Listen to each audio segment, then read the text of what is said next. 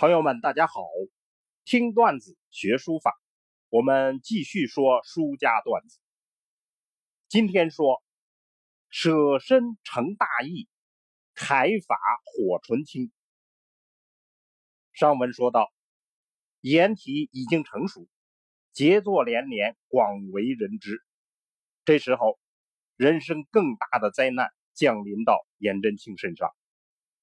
在这个过程中，颜体成熟的楷法又经历了凤凰涅槃般的再升华，直达到炉火纯青。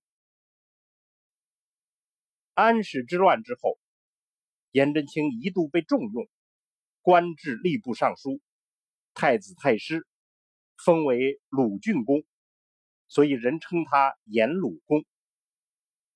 但是不久，他的为人正直再次遭到了排挤。以致被陷害。年近八十的颜真卿被派往叛军中传达朝廷旨意。颜真卿在各种威胁面前面不改色，最后被叛军缢死。噩耗传出，三军将士为之痛哭，连皇上也伤心得多日不上朝。在生命最后这十多年的历程中。颜真卿经历了复杂的政治风云，痛苦的人世沧桑，他对于儒释道各家思想学说也有了更深刻的认识，书法境界的体悟也上了一个新台阶儿。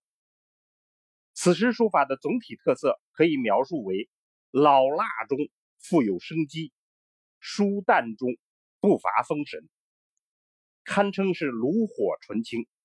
而且一悲一风采，令人称奇。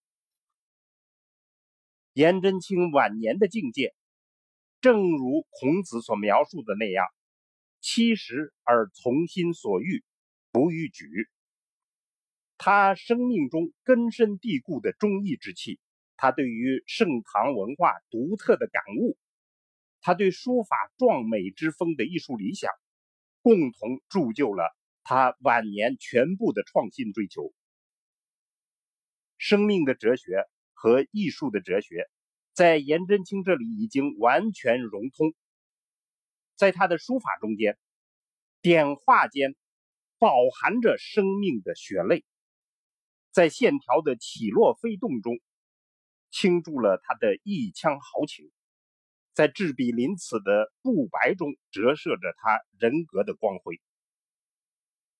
所以，黑白变化的笔墨事态，骨子里就是颜真卿生命的交响曲。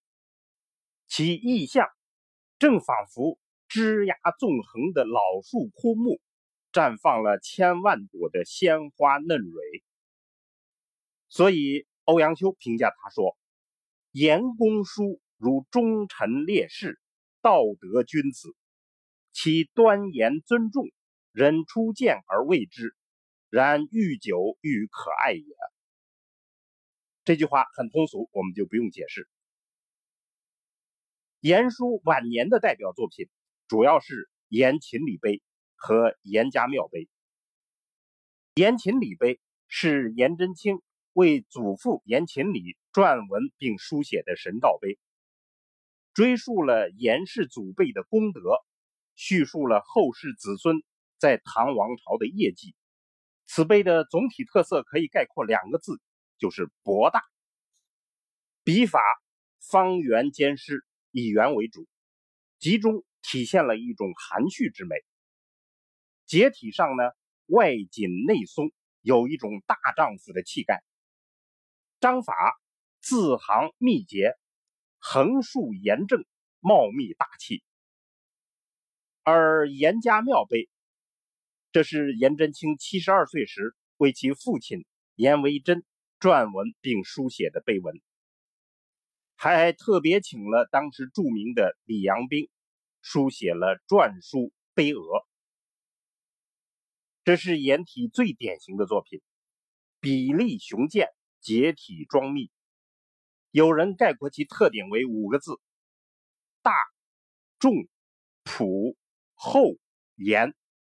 这五个字非常准确。就书风而言，严家庙碑更平易近人，更通俗易懂，更工整规矩，完全是一种出人意外的世俗化的风度。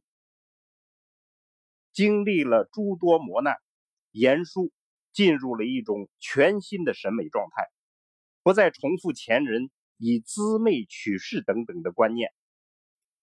书风正如他的为人一样，方正庄严，齐整大度。尤其是他吸收了南北朝以来民间书法的新鲜营养，实施最大胆的创新，就是以俗破雅。这种不合传统的探索，甚至一度被讥为俗书。但任何评价对于连刀枪生死都不顾的颜真卿没有任何意义。他的书法完全与他的生命合一，刚劲严整，雄伟挺拔，充满了篆籀的笔意，拙朴老辣，达到了人书俱老的境界。所以苏东坡说：“书至颜鲁公”，就是说书法到颜真卿这里就达到了最高端。本章给我们的启示在于，书法的关键在于境界。一旦达到某种极高的境界，所有其他的问题都显得细碎而不重要了。要达到这样极高的境界，书与人两个因素必然是合一的。颜真卿晚年的书法，正是完全与他的人格理想合而为一。他突破传统，实现了独树一帜的创新，根本原因就在这里。而对于我们来说，这就是经验。